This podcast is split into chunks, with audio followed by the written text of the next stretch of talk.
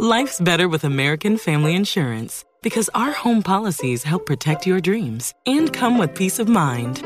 Save up to 25% by bundling home, auto, and life. American Family Insurance. Get a quote, find an agent at amfam.com. Products not available in every state. Discounts may not apply to all coverages on an auto or home policy. Discounts do not apply to life insurance policies. Visit amfam.com to learn how discounts may apply to you. American Family Mutual Insurance Company SI and its operating companies American Family Life Insurance Company 6000 American Parkway, Madison, Wisconsin.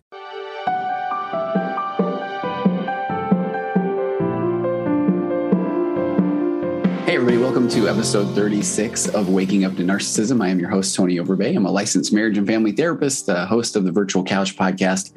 And today is a phenomenal episode. When I started helping people look at narcissism in their relationships, emotional immaturity, all of these things, there was a book that one of my clients actually had recommended to me that really started to give me a lot of the dialogue or the concepts that I began to work into my practice. And they started to make so much sense. And they were from a book called The Human Magnet Syndrome. And it's funny because I knew the name of the author because I would often refer to the author Ross Rosenberg. And if I go on my Amazon account, I had ordered the book, I think at the time of this interview, a dozen times or more for different clients. And I had recommended the book to so many people because his concepts around pathological kindness when that person is in a relationship with a pathological narcissist and the concepts around this self-love deficit that people have he's in essence redefining the concepts around codependency but those things made so much sense and uh, and people started to say hey have you watched some of his videos? Or people that i would mention the book they already knew and they would say i'm a huge ross rosenberg fan. And then it dawned on me that i should try to get ross on a podcast. This was before i started the waking up to narcissism podcast. And i thought it would be really amazing to get him on the virtual couch podcast but life happens and the more content that i would put out i'm very fortunate or blessed to then have more opportunity and more requests for interviews which built the practice more and things just kept moving forward and before i knew it now it's a year later and then i start the waking up to narcissism podcast and i'm referring to the human magnet syndrome in podcast episodes and I keep thinking to myself, I should reach out to Ross. That would be amazing. And uh, to be completely honest, throughout the entire podcasting experience with the virtual couch, with waking up to narcissism, I'll continually reach out to people and not hear back. And that's just part of podcasting. It's why when somebody asks me to come on a podcast now, I do everything I can to come on the podcast because I know how many people I've asked to come on my virtual couch podcast over the last five years and 340 episodes or whatever that looks like. And I always thought I would probably end up reaching out to Ross and I probably wouldn't hear back from him. And that was okay. At one point, a few weeks ago, I had a client bring in the concept of pathological loneliness. And boy, there's so much I could say here. But first of all, I felt like, why have I never heard of this phrase before? Because it just made so much sense, especially when talking about the, the narcissistic discard. When somebody breaks up or gets out of a relationship with a narcissist and they really do start to feel this just bone aching loneliness and that would hit them nights, weekends, or these sort of times. And then they would go to this place where they want to reach back out and then contact the narcissist, say, maybe we can make it work. I get it now.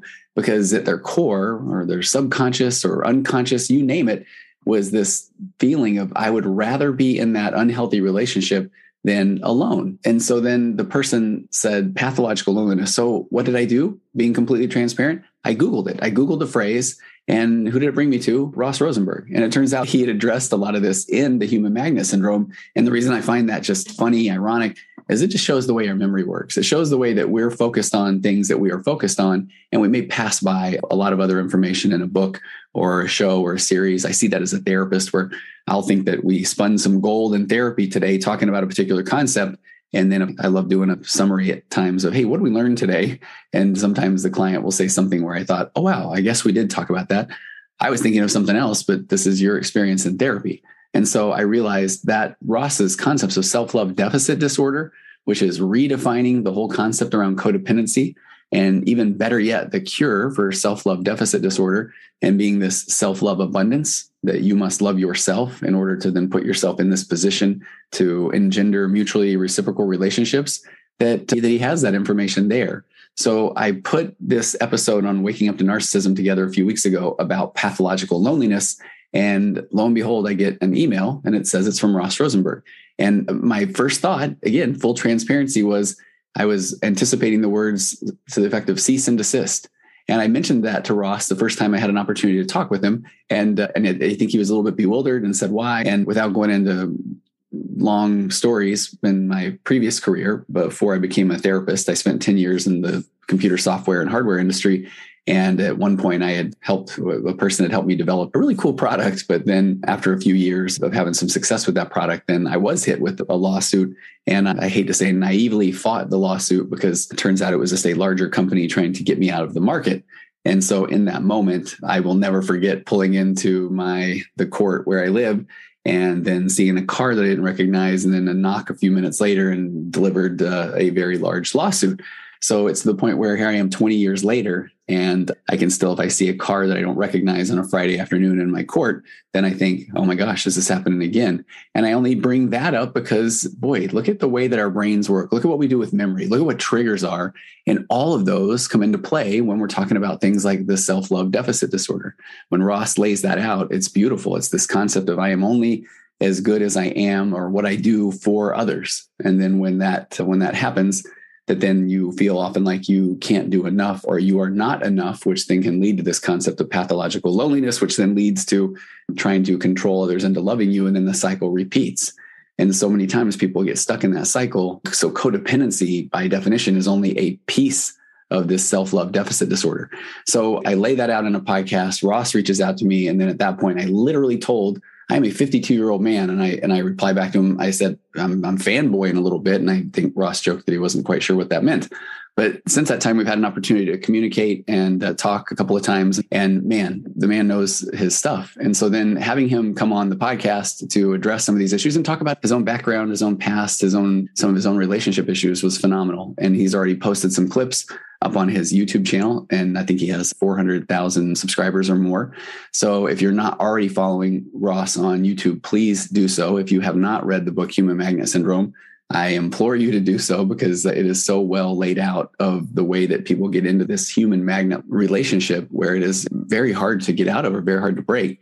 And then even more so, and he promotes this at the end, but selfloverecovery.com, his website has an abundance of materials that, that give you just so much data that will help you understand how you're showing up in a particular relationship, maybe the ways that it is unhealthy. Some of the things that we haven't even talked about on this episode or more are his observe, don't absorb technique. He's also has this 11 stage self love recovery treatment program, working on a, the codependency cure. There's so much that he's doing that I just felt what an honor to work with him. I think you're going to enjoy this episode. I would love to get your comments, your feedback. You can email them, go to tonyoverbay.com and submit them through there.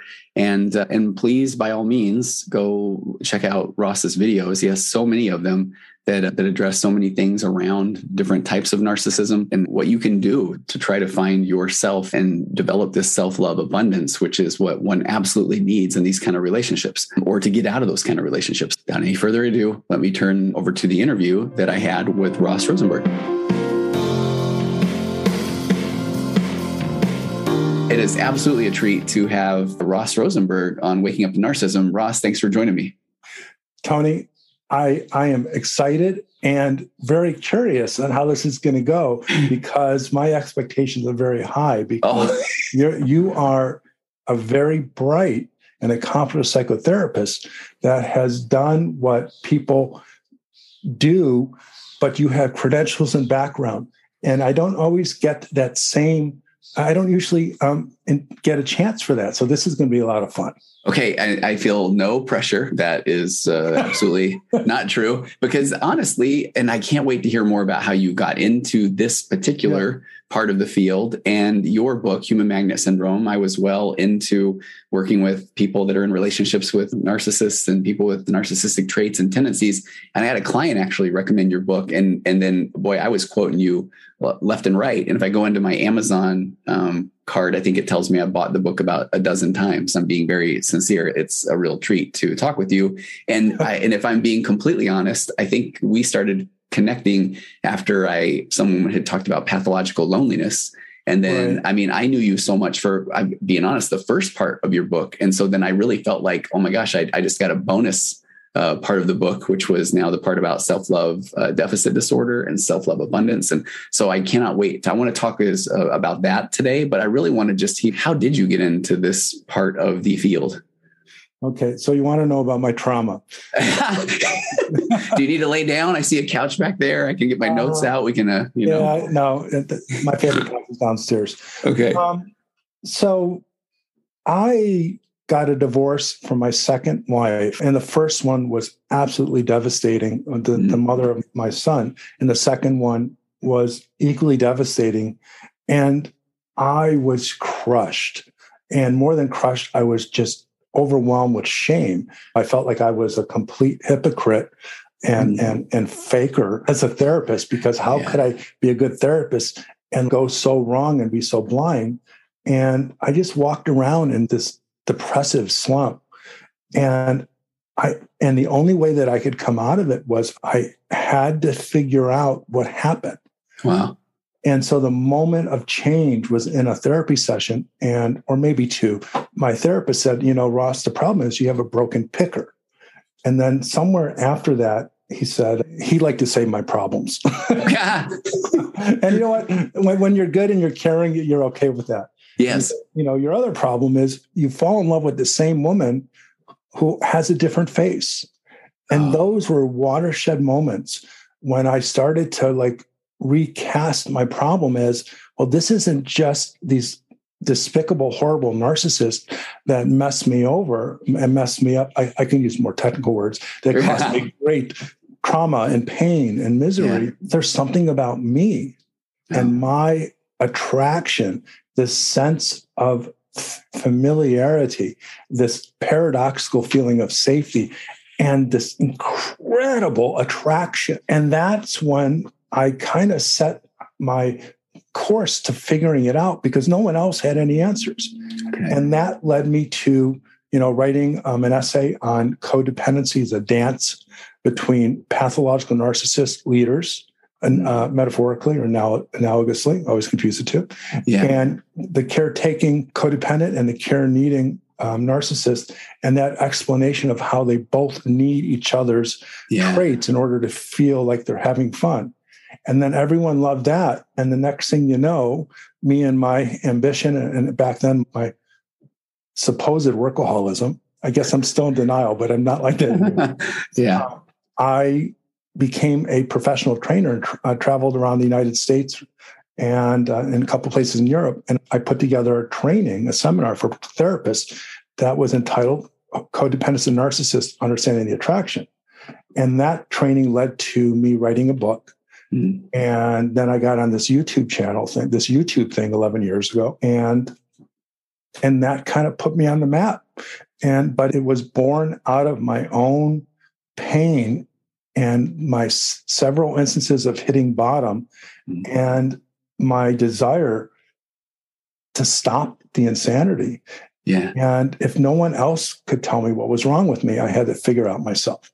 No, I appreciate that. And boy, I'm curious, Russ, were you in couples therapy for some of that time? And if so, what was that like as um, a therapist trying to figure that out? Well, couples therapy does not work when yeah. one of your partners is a pathological narcissist. And in my book, The Human Magnet Syndrome, I clearly define pathological narcissist as one of three personality disorders narcissistic, borderline, or antisocial or soci- sociopath personality disorder.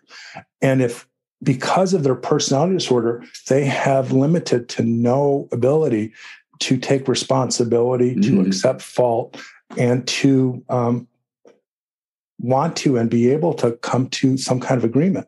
And so I learned a lot from the marriage therapy. Yeah. I learned because as they were failing, I was, you know, I like I had two, I had two people in that room. One was the the guy that was like really angry, like what the what the heck, you know, mm. I can't believe this is happening. She's, you know, and then I would find out that there was another guy listening that I would later have access to when I started writing it down was the observer who mm. was like recalling how in all of these couples marital sessions, it was like talking to a wall.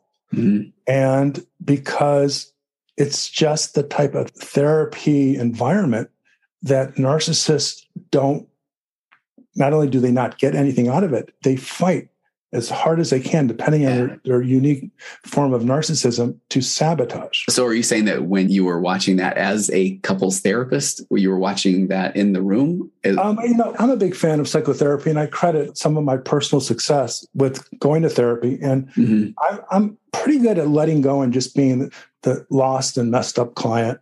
Um, okay. But there are times when I think the therapist is full of it. Yeah. And that's when I kind of go, that's when, and those are red flags that usually move me to end it. But so in the sessions we're talking about, I didn't have any time to analyze it as a therapist. Okay. Um, because, you know, when you've been doing it as long as I have, and, and now it's 35 years, wow. it's really the same thing. Yeah. Um, yeah. I mean, I'm different as I am as a person with my personal relationships as a therapist, but I have the same beliefs and values. Mm-hmm. And if anything, I just had a lot of empathy for the therapist because he or she would be asking the same questions in 10 or dozens of different ways differently yeah. to try to get something reasonable from my partner. Mm-hmm. And so I am very clear to the people that follow me, listen to me, including my clients. I think they listen to me.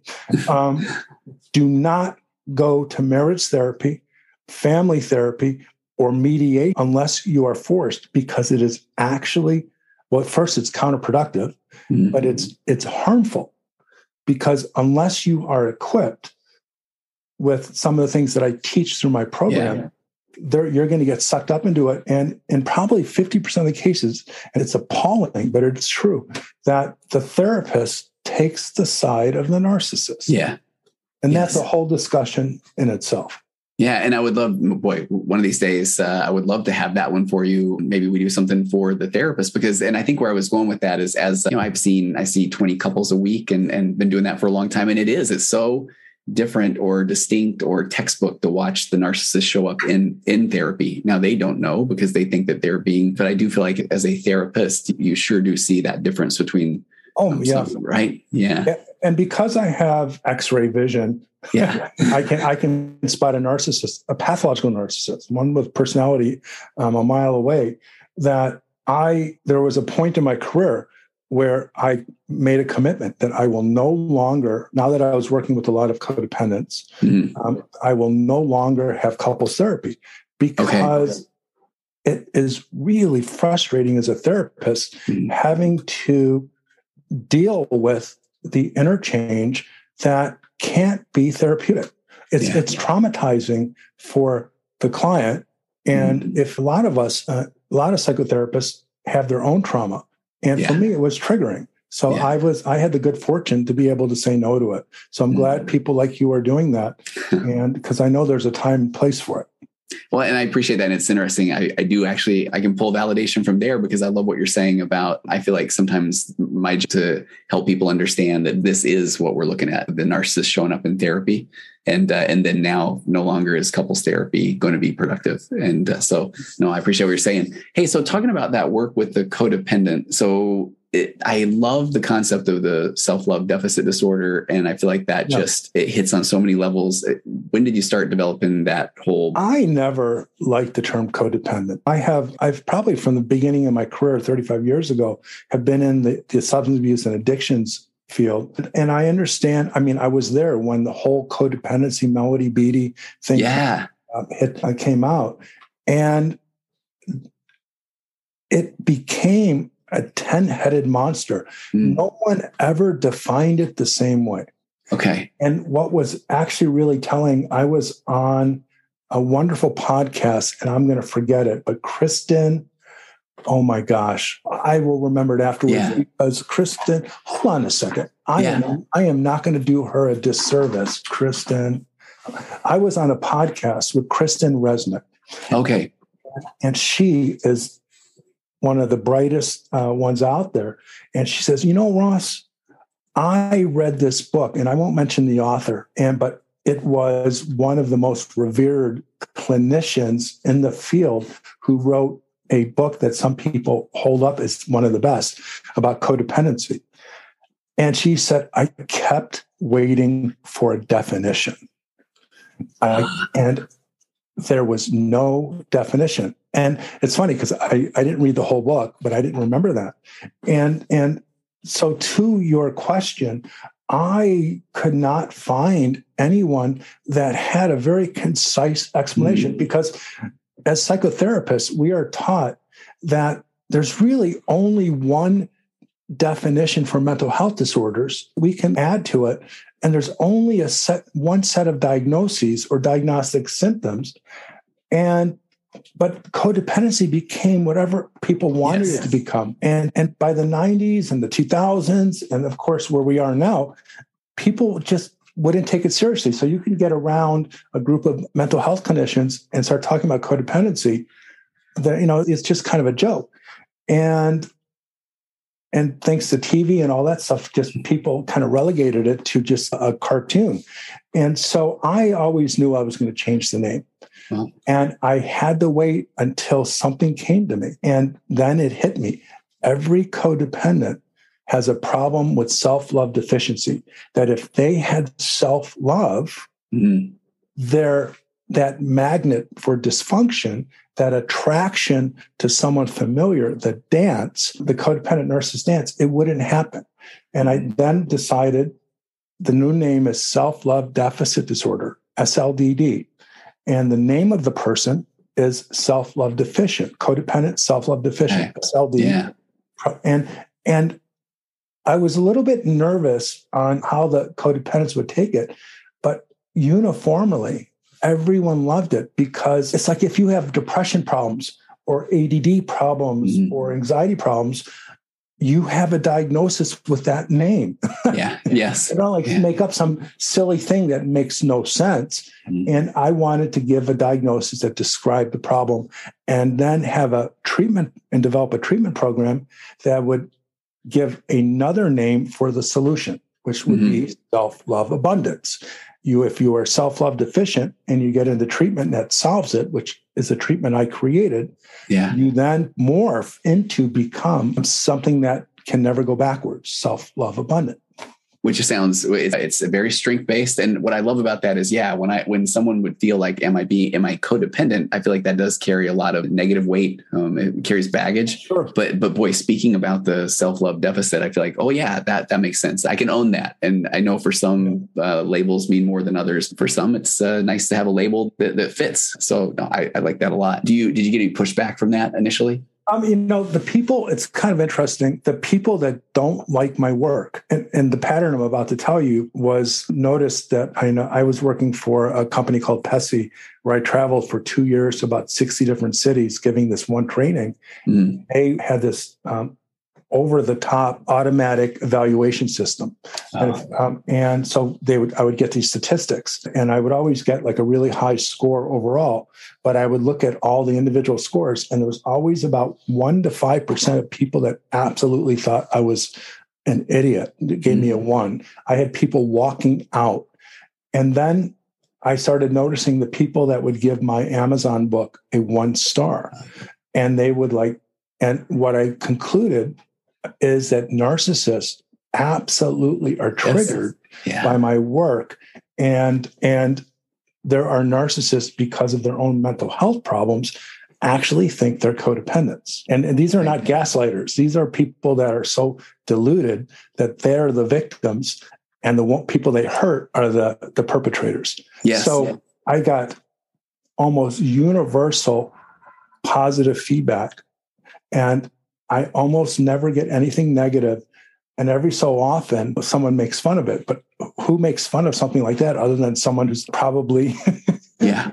a, a narcissist or has some kind of a chip on their shoulder? Okay, so that I love that you shared that. And on my virtual couch podcast, I think it's, I don't know, 4.98 with the reviews or ratings yeah. over. And then with the waking up to narcissism one, it's lower. And I will go look and I, it's, they're all fives or they're ones. And the ones are wonderful. They're, hey, get to the point. And I love where it's get, get to your point. Am I not doing this the way that you would like for me to? I, my, my sincere apologies. And I didn't, I guess I should have expected that, that it's going to be the narcissist is going to say, I'll take him down a peg and I'll bless their heart.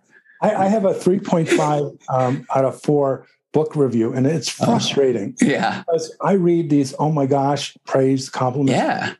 And then there's someone going, this is trash and rubbish. Yeah. It's so filled with grammar mistakes, which, you know, I hired a couple editors and, and some of that's true. But that's when you talk about something as important as this, you are going to have people that are going to feel like you were putting them against yeah. a wall. And, yes. and, and that's the only power they have that is to create in their mind they're the good people and people like us are the idiots absolutely i i use this term i teach it i observe it i don't absorb it and i let people oh i like that know, live in the misery of their own grandiosity and entitlement yeah. You know what's interesting when you say that too? I talked about this one particular review and I admit I did do it with humor. I didn't want to give the review any extra right. power, but I just pointed out the fact that is how a narcissist will view things. I mean, they said he spent 20 minutes going on about the a file that was deleted. And so I couldn't help myself. I went and looked and I did spend 15 seconds. I'm not going to lie, but the 20 minutes and the, the I call it the narcissistic you know math. But if you spent 20 minutes on it,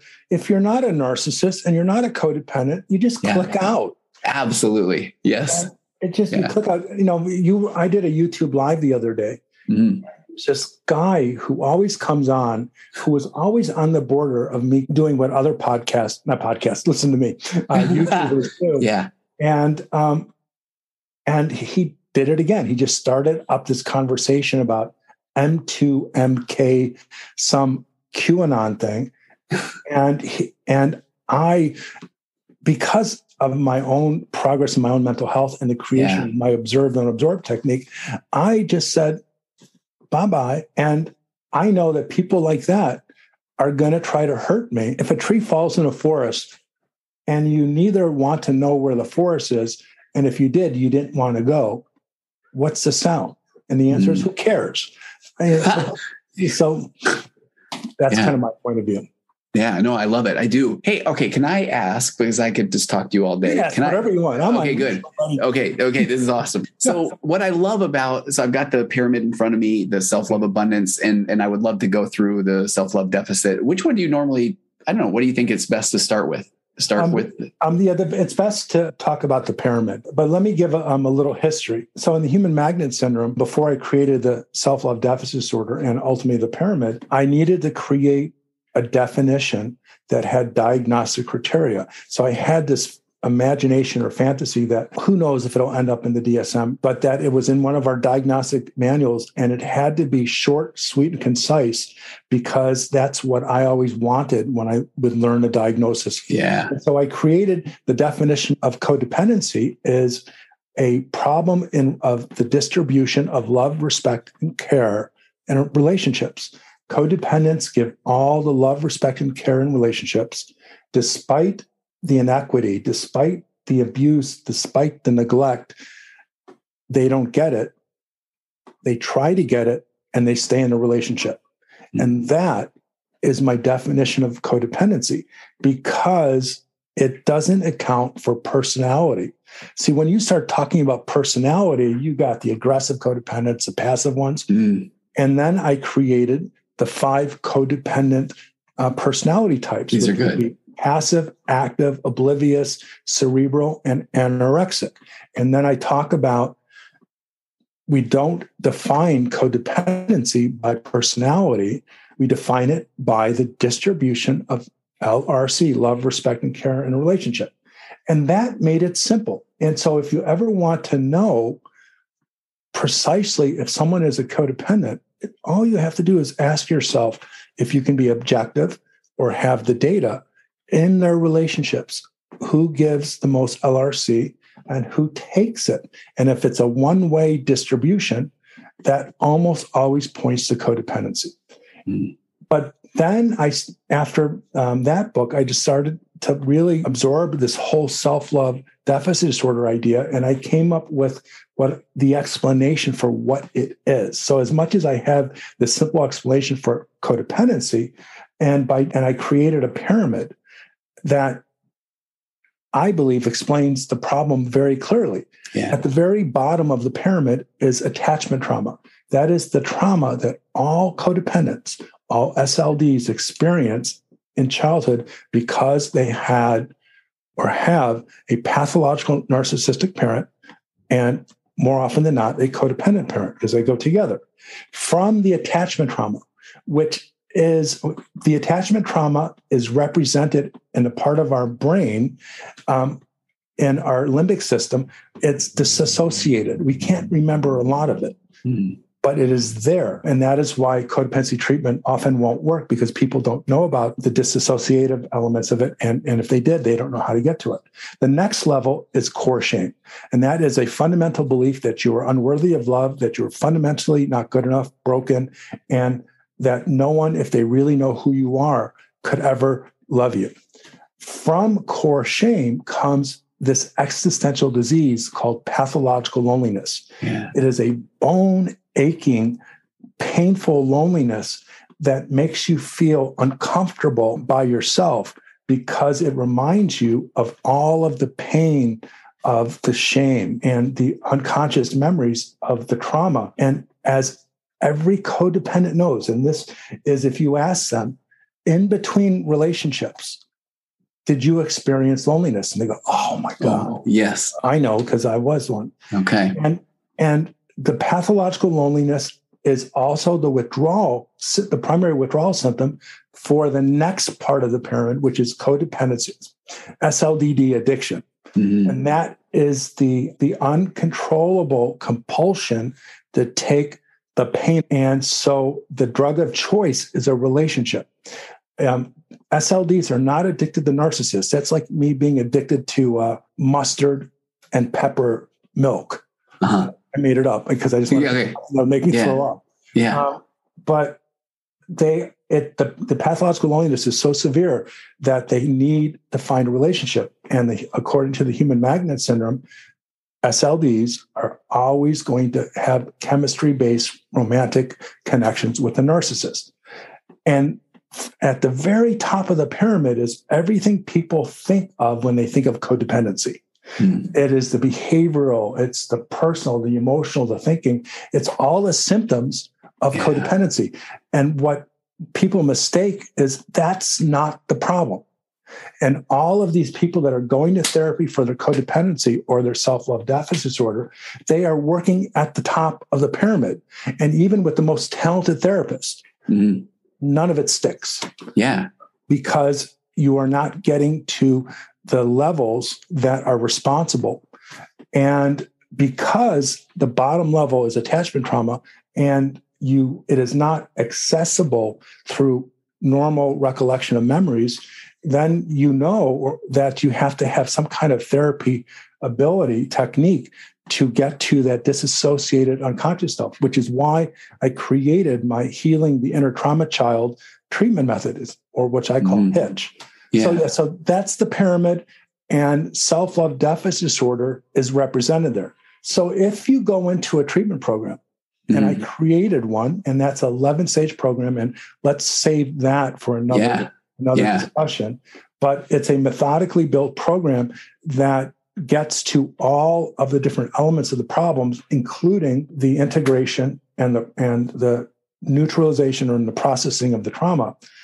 And once you are a third way through this, there's this almost structural change. People start to feel love for themselves, compassion, and strength. Mm. And it's not something that they practice, like looking in the mirror or, or yeah. practicing.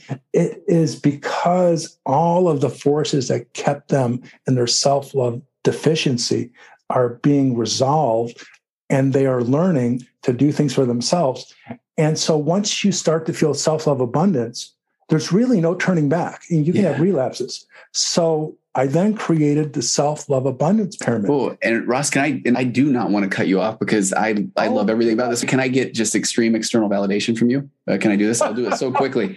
so here's why here's why I've just been so captivated by the the self love deficit disorder pyramid, and I've got it in front of me. So so I want to say watch this. And I feel like this is where I can't wait to hear about your treatment program because I do feel like, okay, I've got all things figured out. And so that attachment trauma, I mean, I am so, I talk so often about that we all have our attachment and abandonment wounds. It starts yeah. from the womb. We need to get our needs met or we die. And, and I jump right up into the, so attachment, how do I get the needs met? Abandonment, if people don't meet my needs, it's because something's wrong with me.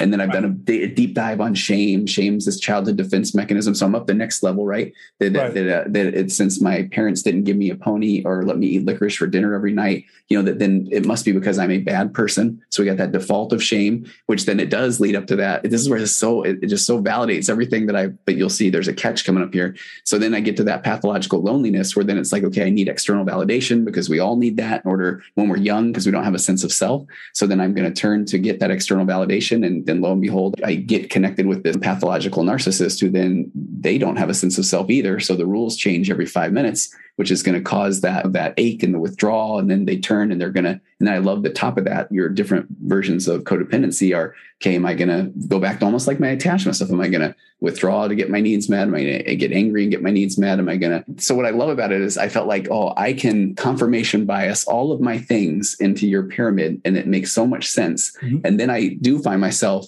with my clients saying so there you go. Those are all things. And so now just love yourself and validate yourself internally. And then that's when people say, How do I do that? And that's when I said, well, Ross. Okay. So, because, but well, will you first validate me and tell me that that was amazing? Um, um, that, first of all, um, I am not going to validate. Okay. I, I, am going to give you my feedback. And if okay. it's validating, and then I hope it is. Okay. Um, you are a very smart and deep thinking therapist who um, does what is not very common is you are looking for explanations that are not obvious so that you can show people a problem that is equally invisible to them and mm-hmm. so what you are doing with my work is you yeah. are you are fitting it into your own frame of reference which yeah. i like okay. and um, I, I, don't need to validate something because it's already good but it's awesome. You rock. oh, I feel so good. But no, I appreciate you saying because it is, and I will confidently say I feel so confident about that. But why I'm so drawn to, and now tell me more, is I have noticed that then there is that part of me that says, "So there you go." And I like how you identified that. Doesn't it all make sense? Because it sure makes sense to me, and yeah. so it should make sense to you. And but I really feel like there still is the so now what? And so then I love the self love abundance pyramid. But then again, I almost feel like, okay, and I won't do this for the sake of time, but I can fit all my things into there. But then people, and this has been the question today, because I let a lot of people know that I was going to interview you. Then they're saying, okay, so yeah, how do you do that? Well, and, everyone right? wants to know how because they're yeah. in pain. I yes. wanted to know how. And the, because I couldn't find anyone who could explain it, I had to figure it out myself. And the how is not easy. Mm. Um, when people come to my to me to seek psychotherapy and i am seeing clients mm-hmm. so if anyone's interested we'll get the information yeah. at the end i explain to them if you want to be in the self-love recovery treatment program which is what i call it you should know that at the very quickest it lasts nine months and typically yeah. it's a year to a year and a half okay and and, and i say and if they go, oh, that's so long, you're expensive. And I said, I always respect people where they are. But I said, what you cannot imagine is that when you are 20% into this, everything starts to change. Wow. And you are experiencing something that you have not experienced in other therapy, is that there is now a, a road, a set of diagrams that you have that makes sense for everything. And then there is someone who's going to lead you in the solutions. And it's not all learning based. Uh, that's, and you start to feel good, self loving, and that becomes in a very positive way infectious. And, and, and then I have what to many people is a very complicated treatment technique, which is the Hitch treatment technique, it's just not it's really not that complicated but you need to have treatment uh, not treatment you need to have trauma background mm-hmm. and if you can't do that and it's not the same as emdr and i'm a fan of emdr but it is not emdr doesn't work but if you can get to that hurt wounded little child that is frozen and and and the mind where the trauma is mm-hmm. and that person froze disassociated at the time of the trauma. If you know how to get to that person, then you can bring that forward, integrate it, and for the first time, unite the person with themselves and help them cross over a bridge that they could never cross over no matter how talented the therapist was okay. or how much how motivated they were and that's why my, it's a six hour training. I, I have 15 of them mm. myself, but that's why my hitch training is well received because it starts to explain everything in a very common sense way. And in the training, on a little more than superficial way, talks about the process. When I say okay. superficial way, I mean the actual technique of that would take like weeks for me yeah. to explain everything. Yeah, no, but I love knowing that there is a way, and and as a, again a therapist that's trying to work in this space, that's all you want to do. You can bring that awareness, but then what do you do? That's the question that gets asked over and over again. Yeah, I have this ambition. I don't know how I'm going to do it because I'm 61 and I'm starting to think that I don't want to work so hard. When hard means like I'm not you. You're you're crazy hard. Uh, you're you you're a very hard worker. But I am going to be developing in the in the next three to six months an educational platform that's going to be fashioned like a college, online mm. college that is going to have a tremendous amount of information and strategies, homework assignments, papers, and I'm going to create as best as I can a parallel experience of uh, being in therapy with me. It won't wow. be the same, but mm-hmm. it will be the closest that I can get for people because a lot of people either can't afford me, and I don't think I'm that expensive, but I also only see at most 14 people a week. Okay. And and so I wanted to part of my legacy is to have that out there. And I'm going to be writing that book, The Codependency okay. Cure. Yeah. No, I think that's good, and it is interesting. And um, not trying to uh, pat um, you or myself on the back, but the, the thing is, when you are passionate about it and you and you want to help so many people, then a lot of people ask for help, and I think that that is right. I, it is not a good problem. It, it, people want to say, "Well, that must be a good problem to have," but not when you you hurt at your core because people are writing you saying, I don't even know if I want to continue on because I'm now aware of these things. So I, I love what you're doing with that. Yeah. Can I force an agenda for a few minutes here? Is that okay? Your show. Okay, good. And and can I already guarantee that you will come back? Because so I put out to the my group. I have a group of women who are in relationships with the narcissist in their life, whether it's a mm-hmm. spouse, a parent, an employer, that sort of thing. And and I think everybody's pretty excited that we were that I was going to have you on here today. And so there was someone that asked a specific question, and it's interesting because I recorded another episode this morning, and I actually threw out some ideas I thought about the co-parenting with the narcissist. And so this person had talked about a blog post that uh, that you had written, and I really like their question. So I hope this isn't catching you off guard or anything. So the person, and there was a lot of good feedback, and the person said Ross has a blog post about how women with SLDD don't protect or shield their kids.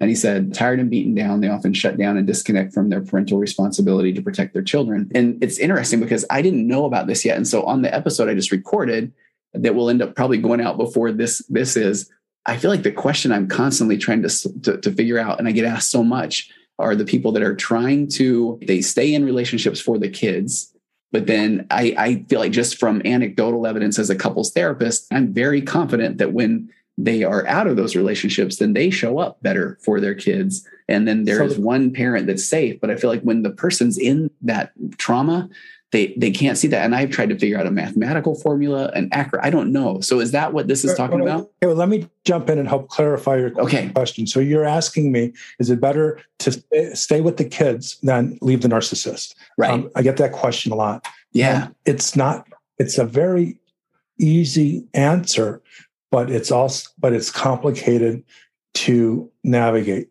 Yeah. Okay so if the person is an sld Mm-hmm. And they, for whatever reason, and more often than not, the narcissist leaves them, but whatever reason, they they they terminate or the relationship is terminated and they have not done any of the work on their mm-hmm. SLDD, I can guarantee with a 90% accuracy that the next person they're going to fall in love with, no matter how much they promise themselves that it won't happen again, is going to be a pathological narcissist. It's inevitable. That's how strong the attraction dynamic is with the human magnet syndrome. And SLDD is not solved because you promise you don't want to hurt yourself or the kids anymore. So if you are in a situation and your narcissist is not dangerous to the children and more harmful to the spouse and the kid's limited experience with that, then you say, well, is it better to leave him or her and then to let the kid stay? But if you're going to leave that person and the next person you're going to hook up with, mm. which will probably very quickly because pathological narcissism, pathological, pathological loneliness is a pain.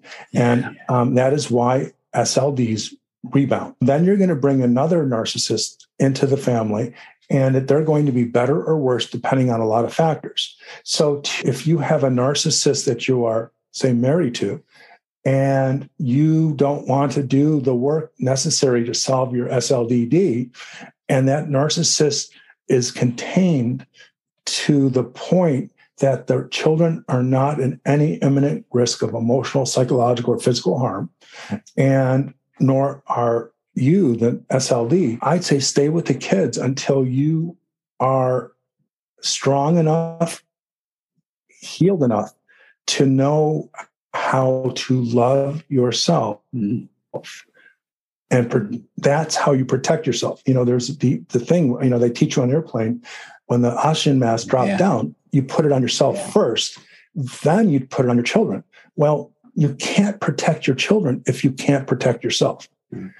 In the case of domestic violence, abuse, sexual abuse, that's not a question that even deserves to be answered. It's mm-hmm. pretty obvious. Get yeah. the hell out. But if you are hell bent at solving your SLDD, then it's a no brainer. And the way I explain why you must leave the narcissist is not to look in the here and now but imagine and it's a mind it's a it's a kind of a strategy or a trick that i use to help me make decisions imagine your child at 30 years old in therapy mm. uh, okay what are they going to be like the child who stays in their whole childhood from birth to adolescence and college in this terribly dysfunctional home, it is a hundred, a 95 to 100% probability that they are going to become either pathologically narcissistic or SLDD. Mm. I start my human magnet syndrome with this chapter, and I talk about this concept of a relay race. You pass the baton on to the next generation. Mm. So, anyone who thinks that it's better to stay in the marriage, they should reconcile that the child, the children are going to be the next generation. Mm-hmm. And that is usually a selfish um, thing to do. And that is why I, in a very compassionate and empathetic way, yeah. I hold SLDs partially responsible to the, the stuff happening in a relationship. Because one is you're attracted, two, you feel you powerless, three, you're afraid consciously or unconsciously to leave because of this addiction, this yeah. uh, pathological loneliness. Four is you're just doing what you've always known. And, and the SLDs, my clients who are SLDs tell me the same story about the SLD parent. And yes, it's real easy to get mad at the narcissist parent. But, right. but through processing, it's helpful for them to un- understand that the SLD parent, despite the, the, the, more kindness, the more compassion, they chose their own safety over the children. And some hide it better than others. Some mm-hmm. SLD parents don't hide it well. And that for that, they're responsible. And the reason I teach people that because you is you can't solve a problem if you don't know what it is. So yeah. knowing that I'm responsible means I have to solve it because I want to protect my kids. And so I say that with compassion and guidance yeah. um, and support, not to make people feel bad or ashamed. So, f- to answer your question, um, if you are committed to solving your self love deficit disorder, there is no situation where it's better um, to stay with stay in the, the broken marriage. And the people that do that use the excuse that it's better for the kids. Well that's a crock of bleep bleep bleep. Mm-hmm. because if you get down to it it's really a part of the denial system that they don't denial is don't even know i am lying an acronym. You don't they don't even know they're um, afraid because yeah. they're too guarded to deal with the shame of it so absolutely not If you are in a broken relationship with a pathological narcissist, who we know because of the personality disorder cannot get better. Yeah. Um, you are going to subject your children to enough psychological harm that they might irreversibly um, be the next generation of pain and suffering, either the victim or the perpetrator. So I hope that answers your question. Oh, Ross, I, I mean, it's so good. And I, and I have to, I'm not just trying to butter your bread here, but again, working with this population, I like that you're saying if the person is working on their self love deficit disorder, that's what needs to happen maybe while they're in that relationship. But it's with this goal of then when I am enough, then then I can leave. I love that. And then I haven't thought about. I have talked with plenty of those people that are older at 30 or whatever that age is, and it's the why didn't my yeah why didn't they leave? Yeah, why didn't they leave? Why didn't yeah? So I love that. And then so by the way, by the way, yeah. my 11 stage um, self love recovery treatment program, the stage where you leave is number six.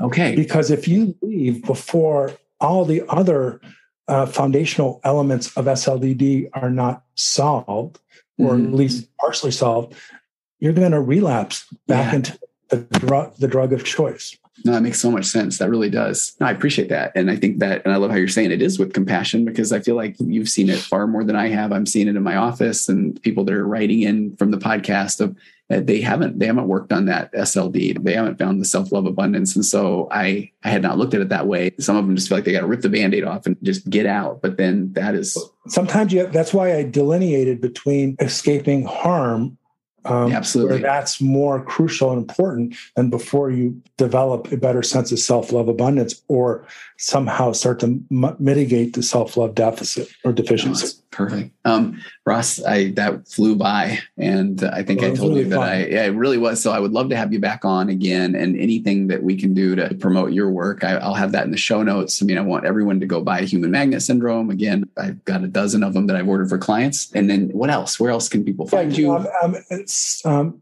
www.selfloverecovery.com.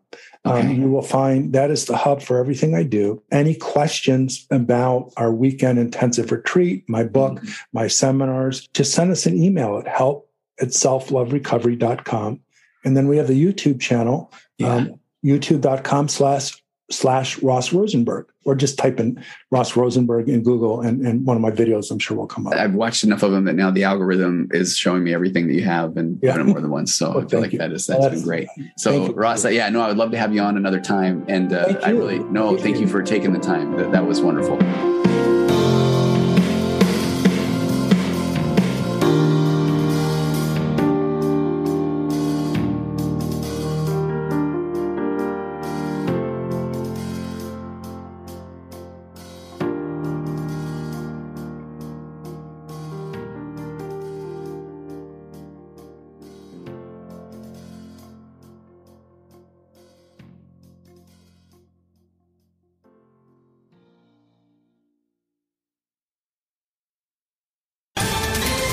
Ohio, ready for some quick mental health facts? Let's go. Nearly 2 million Ohioans live with a mental health condition. In the U.S., more than 50% of people will be diagnosed with a mental illness in their lifetime. Depression is a leading cause of disability worldwide. So, why are some of us still stigmatizing people living with a mental health condition when we know all of this? Let's listen to the facts and beat the stigma. Ohio, challenge what you know about mental health at beatthestigma.org.